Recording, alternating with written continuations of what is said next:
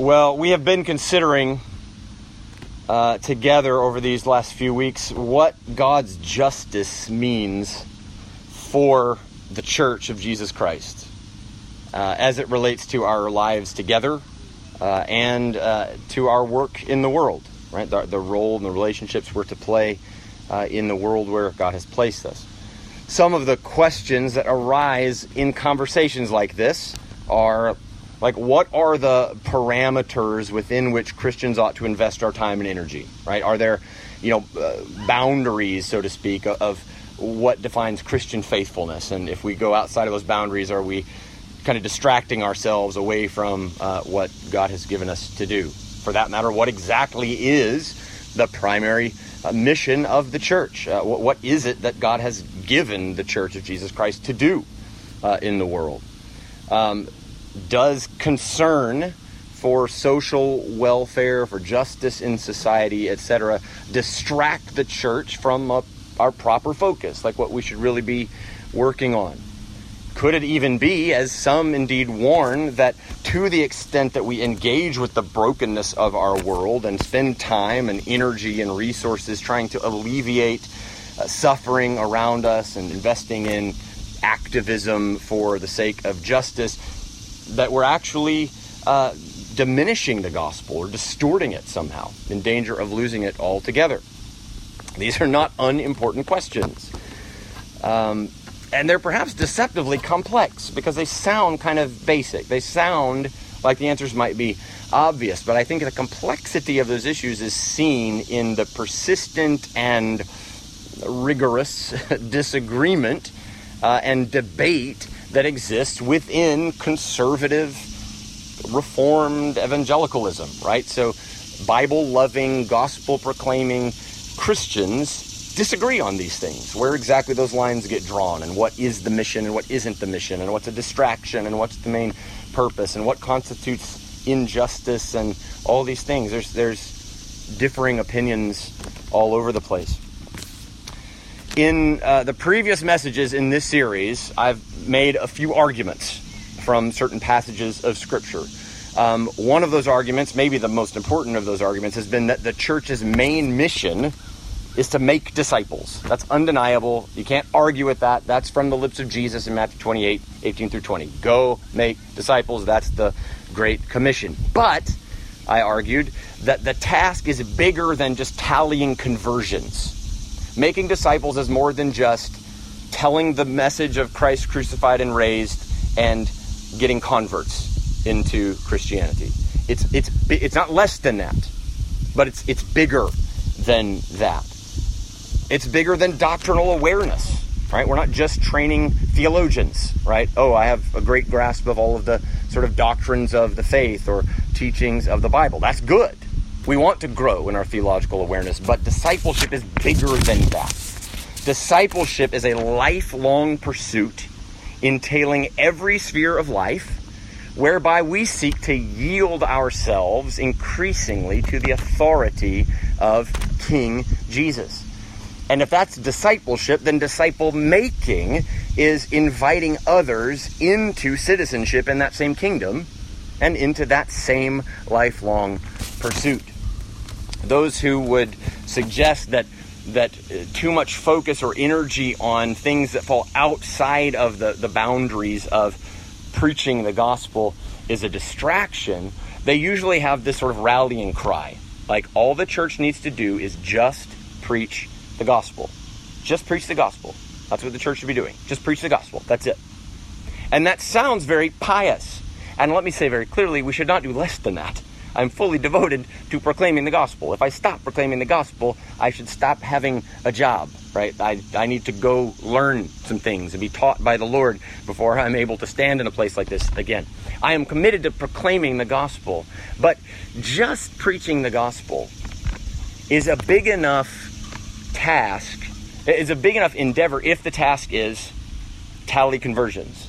If the task is simply announce the good news, and people will believe it and come into the family of God, then just preach the gospel is big enough. It's, it's big enough. And in fact, if that's all that we're supposed to be doing, then I would argue we could all just grab like bullhorns and walk around the busiest streets and just tell the gospel over and over, trusting that it's going to fall on ears, and some of those ears will hear and respond with faith, and people will be converted, right? If, if that's the goal, then just loudly proclaiming the gospel message ought to be enough. But the task of discipleship is bigger than that. The task of discipleship and of disciple making entails much more than that. And so I think just preach the gospel can't adequately summarize the shape of discipleship or the church's mission of disciple making. Now you that sounds almost like I'm denying the sufficiency of the Bible or of the gospel, and so there's bristling, perhaps. Um, that's not what I'm suggesting. But I am suggesting that that discipleship in itself means much more than just assenting to a few certain facts about Jesus uh, and then boom, I'm saved, and now the work is done. At that point, perhaps we could say the work has just started, because then Jesus says, Now, teach them to observe everything I've commanded you. It's much bigger than just tallying conversions. That's what we talked about two weeks ago from Matthew uh, 28. So that's one big thing that I've argued uh, in this series. And uh, another thing that I've argued is that to the extent that we try to place boundaries around obedience, like we draw borders across which the command to love our neighbor may not carry us, then we veer into the territory of self justification. We start to bear an unflattering resemblance to the lawyer Uh, who asked Jesus, And who is my neighbor? I think the story, the parable that Jesus told in response to that question in Luke chapter 10, makes it quite plain that the neighbor love Jesus has in mind is not limited by any religious, political, social, or ethnic barriers. Perhaps tending to a bleeding man in a ditch will indeed be a distraction, but it may just be a distraction that puts the gospel of the kingdom in plain view, instead of obscuring it with rhetoric or rationalizations. I've argued that our identity as exiles and sojourners in this world, which is not our home, does not exempt us from responsibility to the broken world around us. God's instructions to Israel during their days in exile in Babylon through the prophet Jeremiah included the command to seek the welfare of the city, for in its welfare you will find your welfare. The exiled church is surely no different in that God intends for us to bless and benefit the people and institutions around us. The people and institutions around us are not ultimate, they're not the most important thing, but God has a role for His church to play in bearing the light of the kingdom into those places. Mike Roach from the Garden Church suggested to us last week that our salvation is itself a call to embody God's justice and righteousness in the world. By our faithful representation of justice, we shine a bright light into darkness and adorn the gospel with a good public witness. So these are the this is the ground we've covered in this series, and I plan to wrap up the series today, which is why I give you this sort of overview of where we've been, because I hope it sort of makes sense together. So today I want to wrap the series up by pointing you to a biblical theme that is, I believe, the single most helpful category for considering and answering questions like these the theme of the kingdom of God. You've heard about it already. I preached a message a couple weeks ago from Matthew 28, suggesting, of course, that the kingdom of God is what the, what discipleship is all about. We've sung songs and read scriptures this morning that speak uh, a good deal about God as our King, and even Jesus' prayer that His kingdom would come the, the very shape of discipleship in Christ's Great Commission concerns his authority as king and our subservience to him as his subjects and our responsibility to teach one another to observe all that he's commanded. But it is such a robust and pervasive theme in the Bible that it seems to me we're almost certain to get these issues wrong if we don't center our discussions of justice righteousness, faithfulness, witness, and love of neighbor around the kingdom of God. I think it's a topic we need more of. We need to, to learn it better. We need to, to speak of it more. We need to think of our lives in relation to the kingdom of God. So, quick outline uh, for where we're going to go this morning. I want to tell you today about the centrality of the kingdom. the character of the kingdom, and the call of the kingdom. Three C words for those of you who like uh, pithy alliteration the centrality, the character, and the call of the kingdom of God. So, starting with the centrality of the kingdom, or another way to phrase this would be seeing the kingdom as a biblical framework. God's kingly rule over his people permeates the Bible. In fact, in a way, it provides the narrative rails along which all the stories of the Bible run from start to finish. Uh, Australian theologian uh, Graham Goldsworthy has written extensively on this topic and on bi- biblical theology, which is tying all of Scripture together across themes and ideas. And, and he has uh, provided a really helpful kind of three part overview of the story of the Bible in terms of the kingdom. And it's this it's God's people in God's place under God's rule. That's the narrative framework of the entire Bible.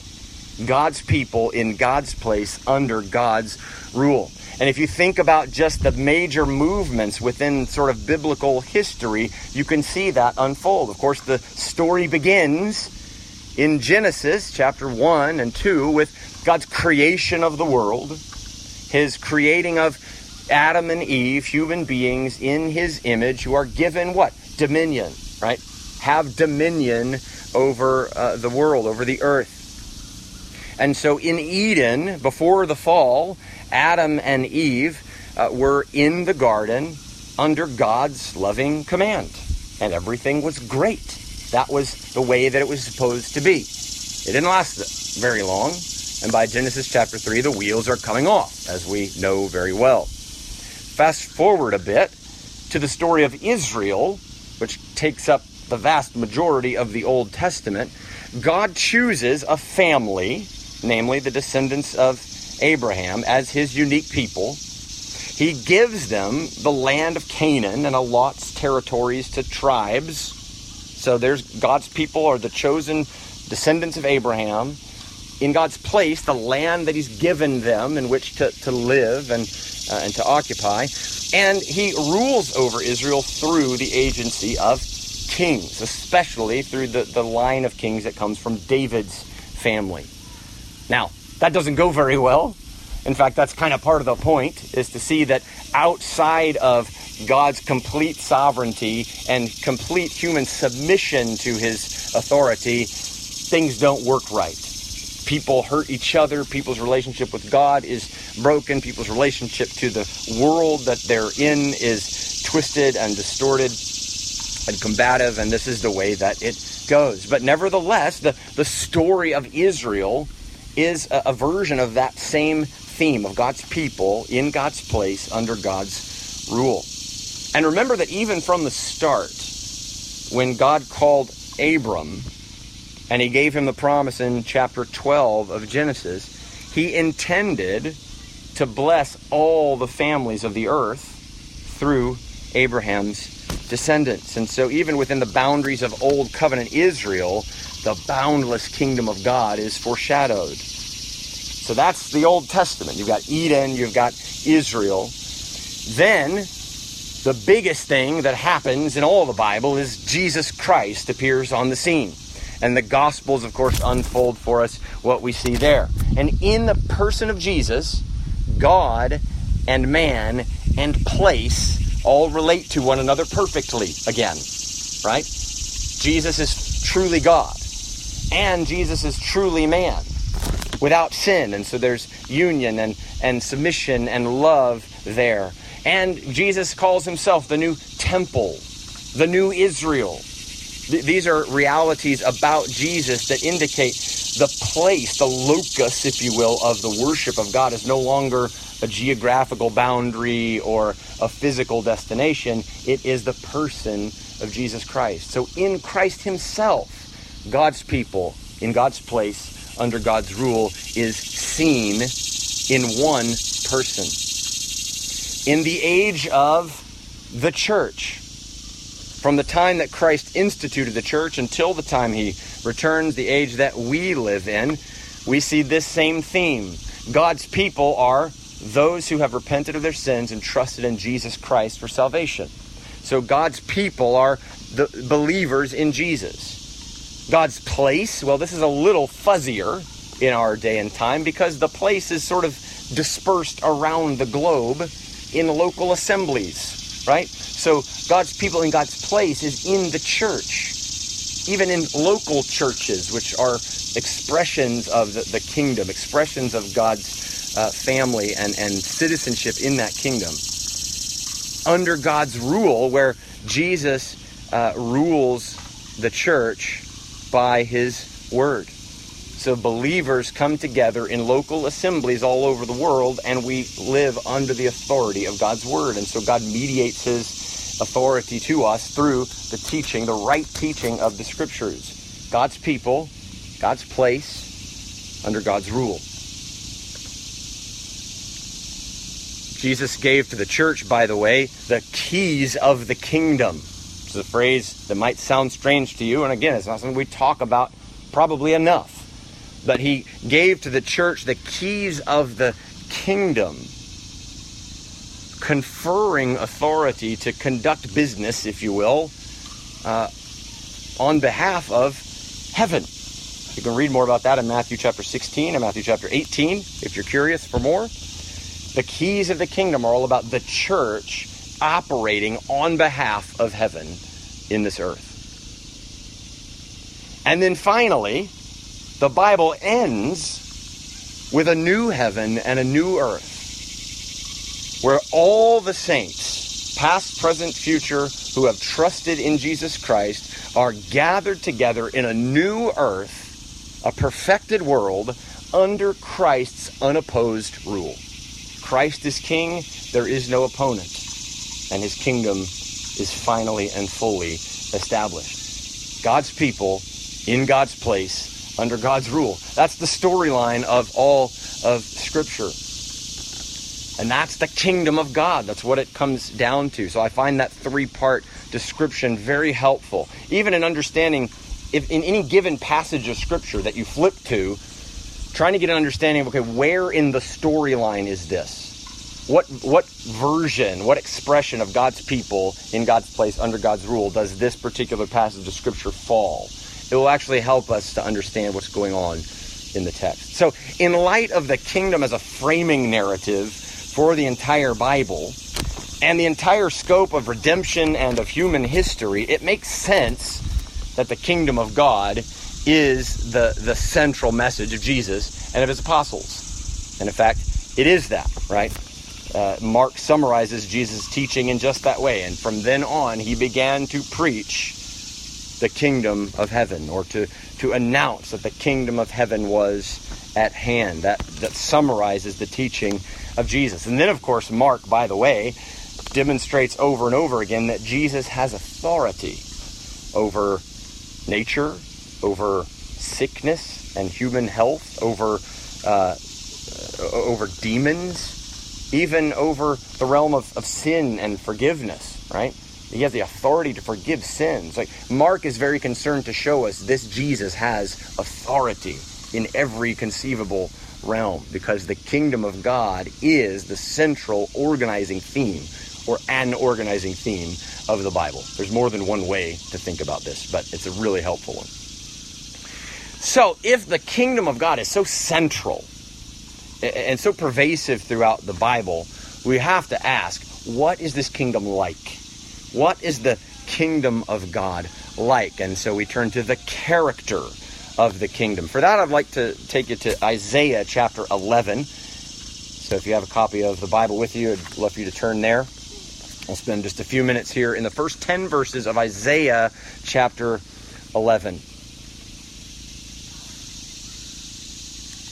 Isaiah, prophet of Judah, is looking forward in this passage and many other passages in his in the book that bears his name to uh, the Messiah, the the anointed one that God would send.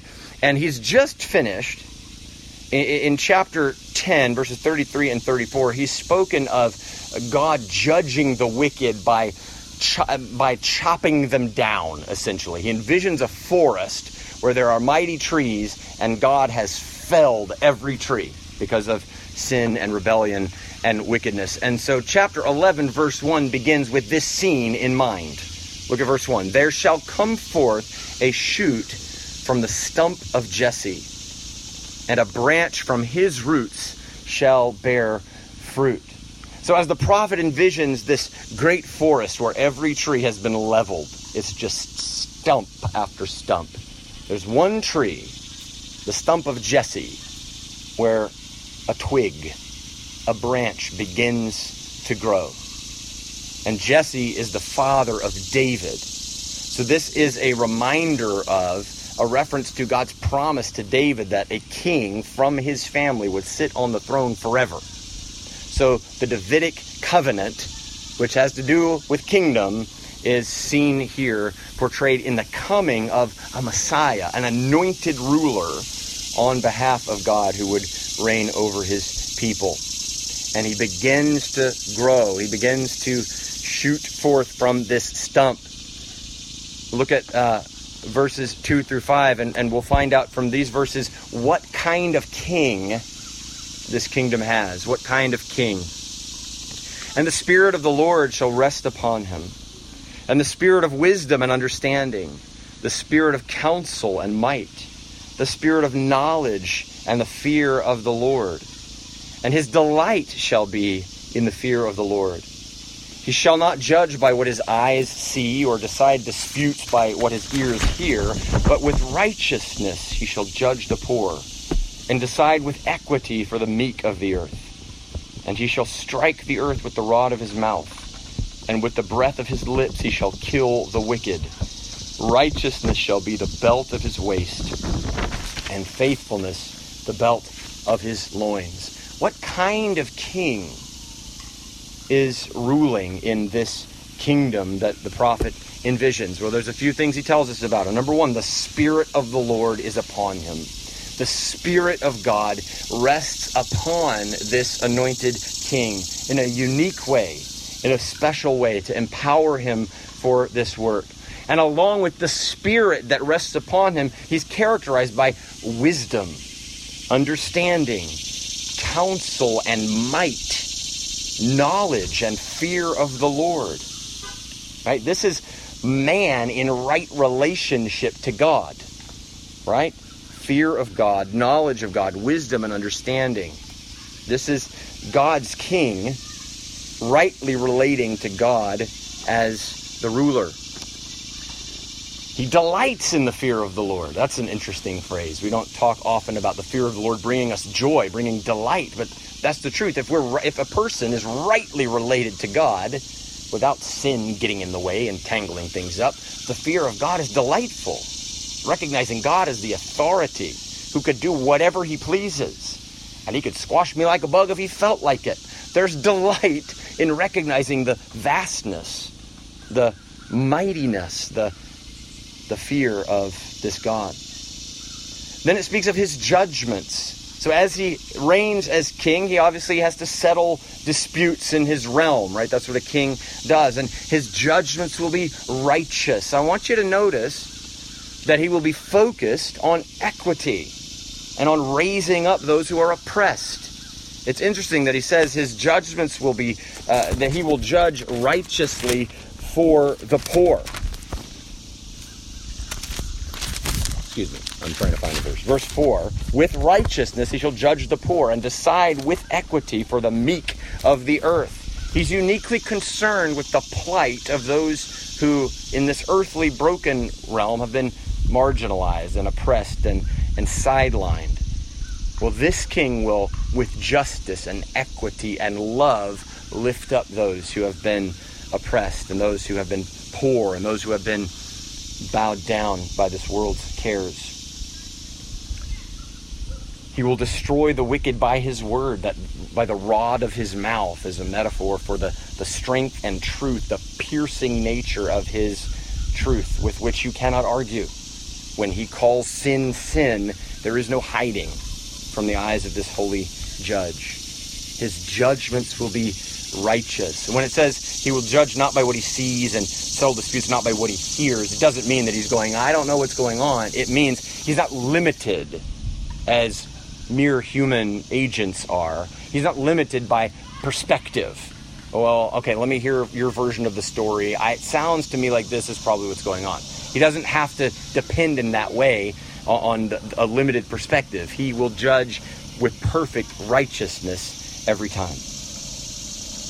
And then finally, righteousness and faithfulness are his garments, right? The belt of, of, of righteousness and, and, the belt of, uh, of faithfulness are what he has strapped on himself. This characterizes him, even in the way he presents himself. Don't you want this to be your king?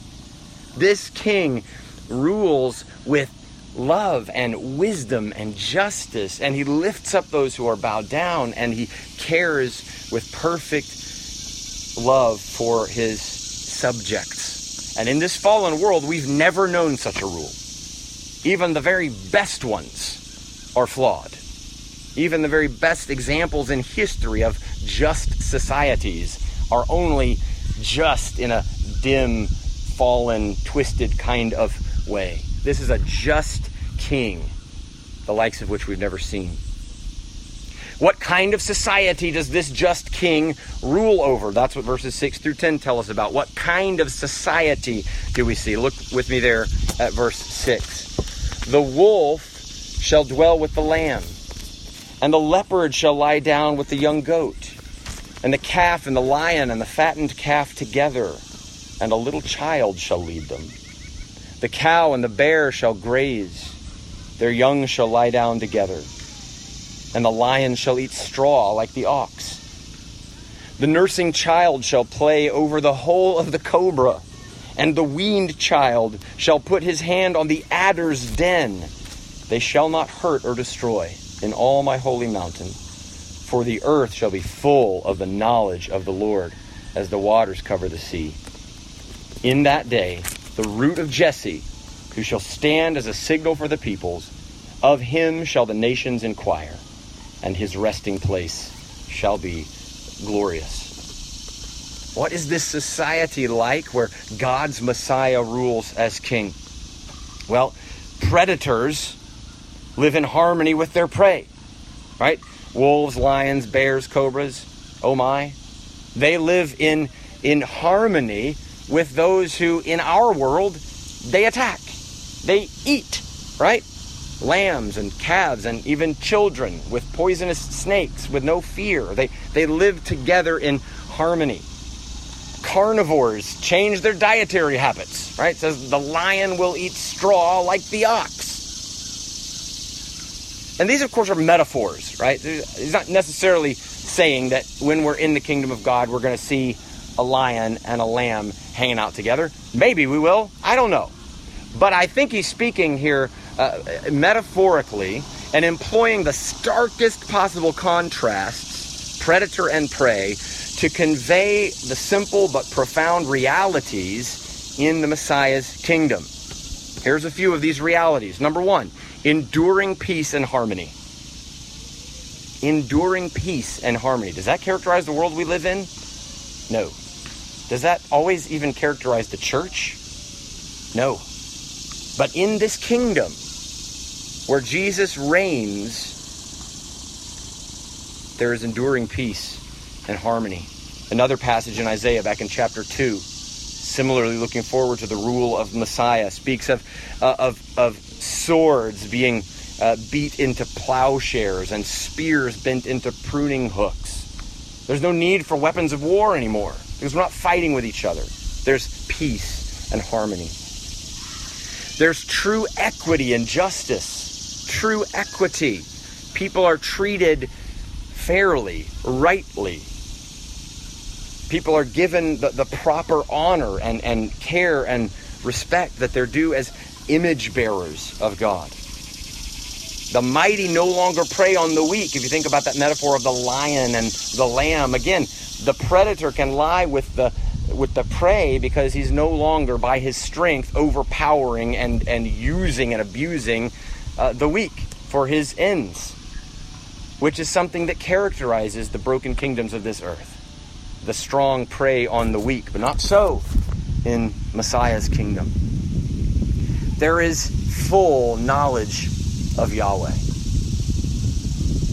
Verse 9 They shall not hurt or destroy in all my holy mountain. Why? For the earth shall be full of the knowledge of the Lord, as the waters cover the sea. When God is known fully, rightly, seen for who he is, wills bow. Brokenness repairs. The earth will be filled with the knowledge of God. And then finally, the king is rightly honored and adored. Boy, that doesn't happen. Our world is so against the Lord Jesus, so hateful toward him, so belittling of his character, of his even his existence, certainly over any claim of authority. The world doesn't get it. The world diminishes him. But in this kingdom, the king is rightly honored and adored. Look at verse 10. In that day, the root of Jesse, who shall stand as a signal for the peoples, of him the nations shall inquire, and his resting place shall be glorious. Like, I want to get to this king. I want to know about this king. I want to live under the rule of this king. He's rightly honored for who he is. This is the kind of society that God's Messiah will reign over. And the kind of king that this Messiah will be is one who reigns with perfect justice and wisdom and love. This kingdom is what Jesus came announcing. In Luke chapter 4, after his baptism and his temptation in the wilderness, Jesus came into the synagogue in his hometown of Nazareth. And to this point, to the people in Nazareth, he's Joseph's kid, right? He's the, the son of the carpenter. And Jesus comes into the synagogue and he takes a scroll from Isaiah. It's Isaiah chapter 61 that he begins to read from. But he reads from the scroll of Isaiah and he reads aloud to all those gathered in the synagogue these words The Spirit of the Lord is upon me because he has anointed me. That's kingly language to anoint a king. He has anointed me to proclaim good news to the poor. He has sent me to proclaim liberty to the captives and recovering of sight to the blind, to set at liberty those who are oppressed, to proclaim the year of the Lord's favor. And then he rolls up the scroll, he hands it back to the clerk at the synagogue, he sits down, and with every eye still on him, he says, Today, this scripture has been fulfilled in your hearing. The kingdom is coming. The king has arrived. The Spirit of the Lord is upon me. He has anointed me to proclaim liberty and good news to the poor and freedom for the captives. Today, that's fulfilled in your hearing. Which raises the next question Is this kingdom here yet? Jesus seemed to speak that way. Today, this scripture is fulfilled in your hearing. Does that mean then that immediately from that day, everything was set right? Has this kingdom arrived yet? It ought to be immediately clear to you that this kingdom of justice and righteousness, of peace and equity, where Christ rules unopposed over his people, doesn't much resemble the world in which we know, the world that we know today. In fact, Hebrews, the author of Hebrews tells us in Hebrews 2 8, speaking of Christ and his rule, at present we do not yet see everything in subjection to him. So he's speaking, he's quoting uh, from the Psalms and speaking of how God has, has given to the Messiah, to Christ, to Jesus, authority. He's placed everything in subjection under his feet. And then, with his own commentary, he says, Now we don't yet see everything in subjection to him. As if to say, there's a tension here. This doesn't feel quite right to us, right? Because we think, wait, if everything's a subjection to his feet, shouldn't the world be perfect by now? Shouldn't the kingdom have been fully realized, fully established? We also know that Paul in Philippians chapter 2 is able to pronounce that because of Jesus humbling himself and suffering and death, that God the Father has bestowed on him the name that is above every name. So that at the name of Jesus, every knee should bow in heaven and earth, and every tongue confess Jesus is Lord.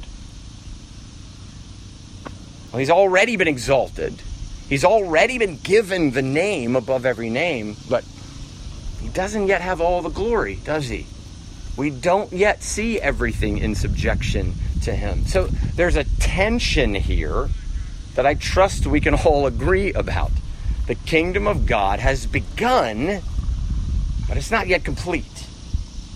The kingdom of God has begun, but it's not yet complete. Now, in, in theological language, if you were to pick up any book by a theologian, you would read of perhaps the phrase inaugurated eschatology.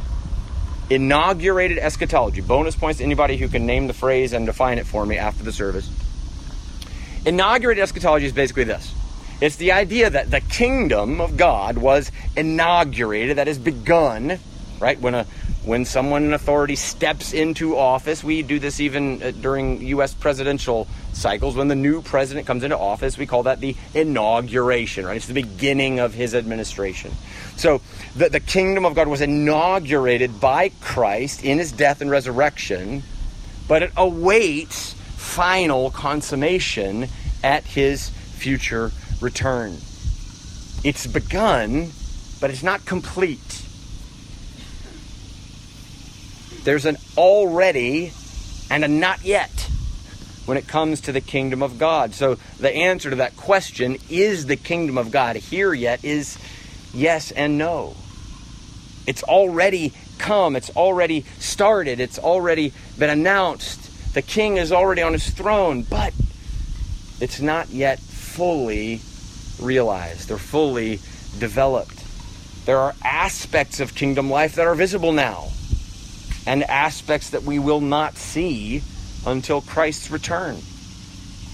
And it is precisely in this tension of the already not yet realities of Christ's kingdom that we begin to see the role he intends for us to play in this age of unconsummated glory. So if you think about the tension we live in, the kingdom has started, but the kingdom is not yet complete.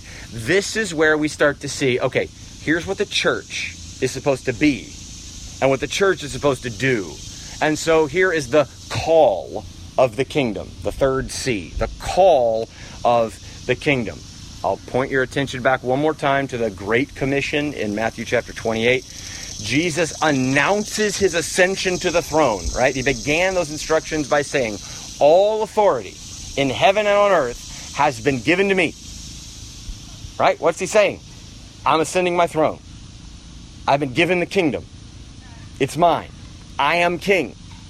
He announces his ascension to the throne and then he assigns his church with a task. What's the task? Make disciples. Discipleship, as we've already spoken of at length, is more than mere doctrinal awareness, more than mere conversion to faith. Discipleship is all about the kingdom of Jesus. It's all about recognizing his rule, submitting to his rule, inviting others into the kingdom, and being a subject, a citizen of this kingdom. I want to read to you an article from our statement of faith. So this is the Baptist Faith and Message, edited in the year 2000. Article 15 is called The Christian and the Social Order. And I have found when I start wrestling with or listening to different voices on the question of what is the role of the church in society and how much is worth our attention and how much is sort of outside of the bounds, right, and, and just distracting us from the gospel. I have found it helpful to look back to this document and go, even our own tradition is not without a voice here, is not without instruction. Here, here's the, the paragraph the Christian and the social order from the Baptist Faith and Message. It says this All Christians are under obligation to seek to make the will of Christ supreme in our own lives and in human society. Means and methods used for the improvement of society and the establishment of righteousness among men can be truly and permanently helpful only when they are rooted in the regeneration of the individual by the saving grace of God in Jesus Christ. Okay, that's where we get gospel centrality, gospel proclamation in there. Okay, we're not just a social wel- welfare organization. If we're doing social welfare and not proclaiming the, the gospel, we're not doing anybody any lasting good, right? That's not what we're supposed to do. So it's only truly and permanently helpful when people are regenerated by the saving grace of God in Jesus Christ. In the spirit of Christ, Christians should oppose racism, every form of greed, selfishness, and vice, and all forms of sexual immorality, including adultery, homosexuality, and pornography. We should work to provide for the orphaned, the needy, the abused, the aged, the helpless, and the sick. We should speak on behalf of the unborn and contend for the sanctity of all human life from conception to natural death. Every Christian should seek to bring industry, government, and society as a whole under the sway of the principles of righteousness, truth, and brotherly love. In order to promote these ends, Christians should be ready to work with all men of goodwill in any cause, good cause, always being careful to act in the spirit of love without compromising their loyalty to Christ and his truth. I think that's a pretty good statement. That's a pretty good paragraph trying to encapsulate what it means to be the unique people of Christ who represent an otherworldly kingdom, nevertheless seeking the good and the well being of the society around us. Baptists have spoken on these matters. It's helpful to be reminded of that. And there's some parts that are opposing things, there's other parts that are more constructive. We should speak, we should defend, we should work for, right? So let me give you a few implications of uh, an inaugurated kingdom, all right? An inaugurated eschatology that says the kingdom has begun, but it's not yet complete. I've got five of them to be exact, all right? So you know exactly how much longer we got. A few implications for us. Number one, we should be prepared to recognize the concurrent presence of great beauty and great evil in our world. There is the possibility of both real truth and beauty and God glorifying things right alongside that which God forbids and condemns and which dishonors Him. Our world is a tangled mess of contradiction. There's beauty and evil, there's truth and falsehood, there's life and death, all right next to each other. And frankly, our own hearts are a bit of a tangled mess if we're honest with ourselves. There's good and truth and righteousness and then there's nagging, besetting sins. There's temptations that pull us away from Christ and his kingdom. Get used to tension, right? Don't be surprised by stuff that doesn't make sense in our world. Prepare for disagreement, debate, misunderstanding, even among sisters and brothers in the Lord. We won't always see these things the same way. Number two, the Christian's settled hope in the future fulfillment of Christ's kingdom. We live in the tension of the already and the not yet, but what we should have our eye really fixed on is the not yet. What we should really be living for is the fullness of the kingdom that's coming. Peter tells us that in 1 Peter chapter 1 verse 13 where he says, "Set your hope fully on the grace that is to be revealed at the revelation of Jesus Christ.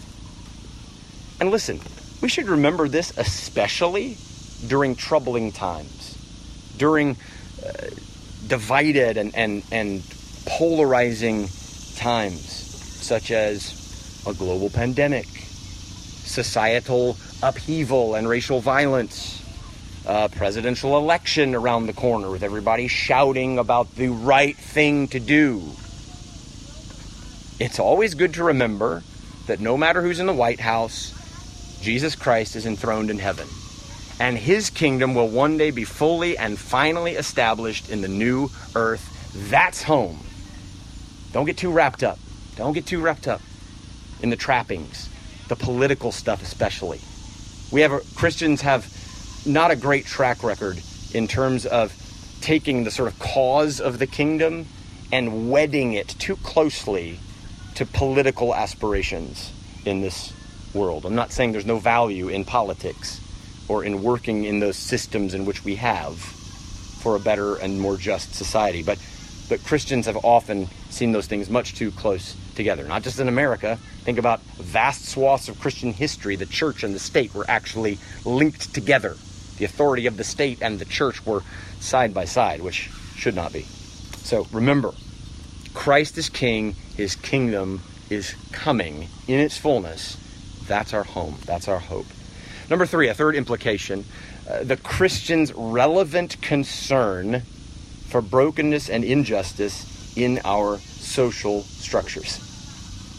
It is right and relevant for God's people to be concerned for pain and suffering and for injustice and oppression that happen around us.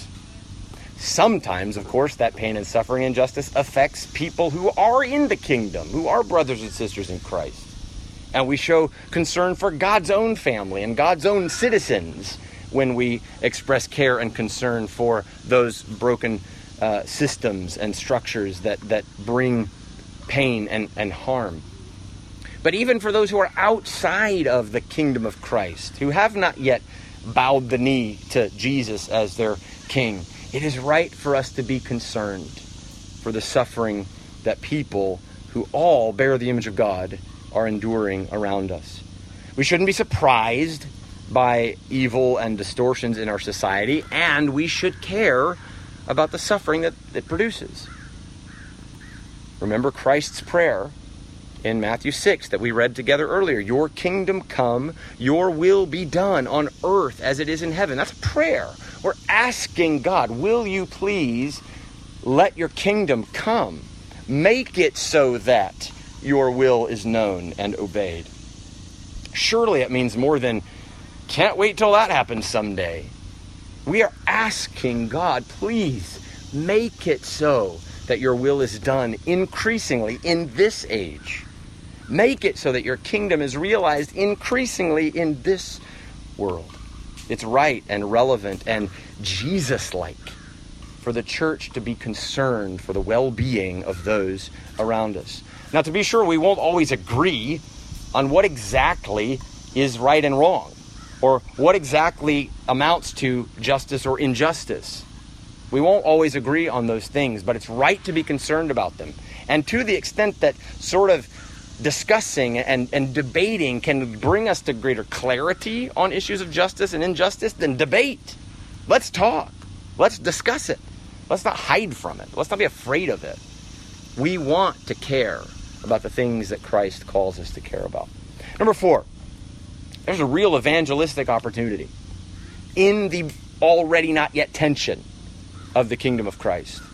There's a real evangelistic opportunity here. The fact that this kingdom is busted and the kingdom that we're waiting for is perfect actually gives us some really good ground for evangelism. That is, for sharing good news sharing our faith might look less like name dropping Jesus, as I've heard one teacher talk about, and more like announcing a coming kingdom where peace and justice reign. When, when the world and those around us complain, our institutions and power structures are corrupt and unjust, the church's response should probably not be to deny the reality of those injustices or the legitimacy of their complaints. I think often that is the response of Christians. We want to parse what they're claiming so that we can maybe determine okay, I don't think that's really injustice, and therefore it's not really our responsibility, which sounds a little bit to me like who is my neighbor?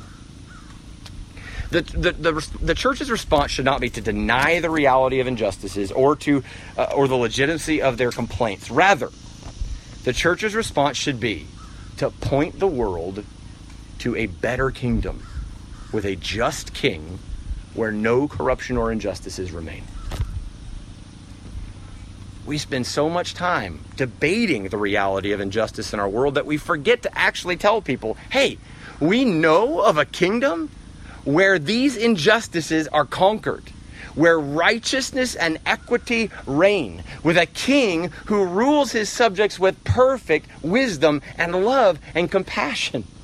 And you can become a citizen of that kingdom through repentance and faith. Turn from your sin, trust in Christ and what he accomplished at the cross and in the empty tomb. And you can be a part of this kingdom that's coming, where these injustices and these hurts will be no more tensions in our culture about abuse of power, racial inequities, and structural injustice actually provide a doorway for the gospel. And the doorway is probably not to deny the validity of those complaints and say, well, that's not your real problem. Your real problem is that you're a sinner and you need to repent. Okay, maybe. God might work that way for some people who like to hear hard truth like that. But I think it's more likely that the doorway for the gospel in those situations is when we sympathize with the complaints of those around us and feel compassion for the plight of those who are unjustly marginalized. And on that basis, offer a holistic solution to these ills, namely the kingdom of Christ. The kingdom of Christ in its not yet fully realized state itself provides us an opportunity to point people toward a coming reality where all of these injustices are done away and invite them in. Become a citizen of this kingdom. And the fifth and final implication is this the church is the presence of the kingdom of Christ in this world. Now, this is a big point. I could make this a sermon, I could make this a series of sermons. I'm not going to do that. So I'm just going to sum this up and maybe just pique your interest and you can go look it up later or talk to me more about it later. The church is the presence of the kingdom of Christ in this world.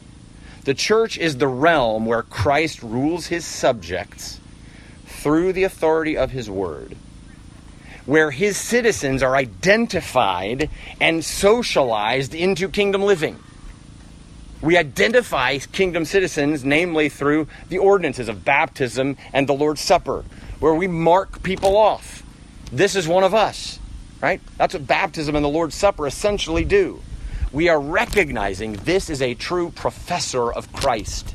This is somebody who is truly a citizen of the kingdom to the best of our ability to discern. And so, baptism and the Lord's Supper, as we take the supper together, is a marker that we belong to Him. We belong to this kingdom. And so we identify the citizens of the kingdom in the ordinances. And then we are socialized. We socialize one another into kingdom living through worship and discipleship and, and preaching and teaching and, and, and mutual encouragement and discipleship of one another. We're, we're, we're, socializing each other into the, the language and the ethics and the, the values of the kingdom. Jonathan Leeman speaks of the church as an embassy of the, the kingdom of God on earth. Really helpful little book, little blue book that's about 100 pages called Church Membership by Jonathan Leeman. Uh, I would highly commend it to you if you're interested in parsing this further. The church is the presence of the kingdom of Christ in this world, which means, friends, we got a high calling. We've got a high bar. The Lord calls us to holiness and justice and righteousness and love of neighbor. He calls us to embody the kingdom that's not yet fully realized in this broken world as a, a witness, as a light in the darkness. So I think the kingdom of God is a biblical theological theme that gives us really good rails to run on when we come to these questions. What who is the church? What is the church to do and be in the world? Where are the boundaries that define what is our work and what we should leave for somebody else? The kingdom of God. Such a helpful category for us to think about. I pray that the Lord will guide us to dig in deeper and to learn more. I, I want to conclude with a, a quote from uh, Russell Moore. Russell Moore is the president of uh, the Ethics and Religious Liberty Commission, and he's a very strong Southern Baptist voice on issues of justice and righteousness uh, in our culture. And in his book, Onward Engaging the Culture Without Losing the Gospel, uh, he says this If the kingdom is what Jesus announced it is, then what matters isn't just what we neatly classify as spiritual things. The natural world around us isn't just a temporary environment, but part of our future inheritance in Christ. Our lives now are shaping us and preparing us for a future rule. And that includes the honing of a conscience and a sense of wisdom and prudence and justice. God is teaching us, as He taught our Lord, to learn in little things how to be in charge of great things. Our lives now are an internship for the eschaton. If we are united to Christ, then his priorities become ours. And if we are being trained now for rule later, then we can't assume that social issues are merely concerns for government leaders.